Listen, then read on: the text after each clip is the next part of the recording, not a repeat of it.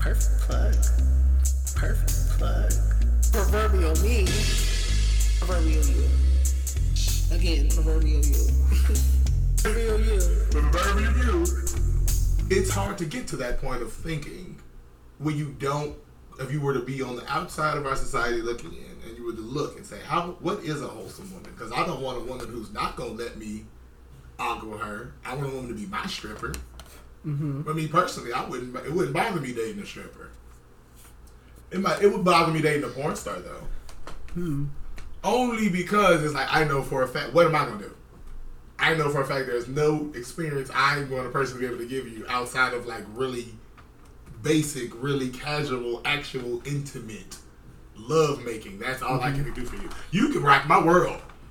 you, but what am I doing for you? Exactly. It's, yeah. like, you know, and that's what. And I, I'm sure in a way of thinking that, oh, maybe that is going to be the thing that rocks her world because it's, oh, this is genuine love making on the reg. But it, it's just genuinely as a man on the side of it. It'll be like, oh, I can't, I can't fuck the shit out of you because you didn't have Byron Long and them tearing your goddamn shit up for the longest. So at any point in time, you make a noise, I know you're just performing for me.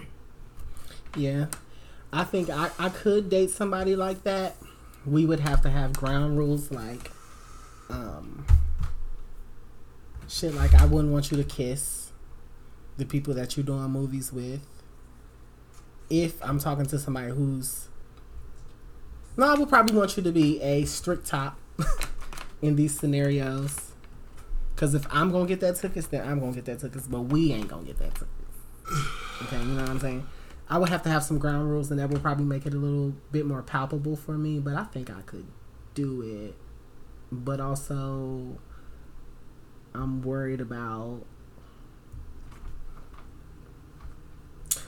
What if you ever, like, fuck with me and I smell somebody else on you? I think I might be done forever. That's yeah, problematic. Fairness. And and, it's, and that's a lot because I've, I've talked to a few people, of course, in the amateur, more, more amateur circuit of the porn side of things. And that's a lot that they deal with a lot because it's not so much them just having the sex itself, but it's just the small little things. The fallout. Yeah, the small, from time to time, it's like, oh, because this is the day I do want something for you. Because I do know those things to be there. Well, she's a proverbial statement will come out. Perfect plug. Proverbial you, proverbial I. What proverbial you? The proverbial you of it, yeah, because it's ignorance isn't horrible. So every time you tune into the proverbial you, don't take it so serious. Perfect plug.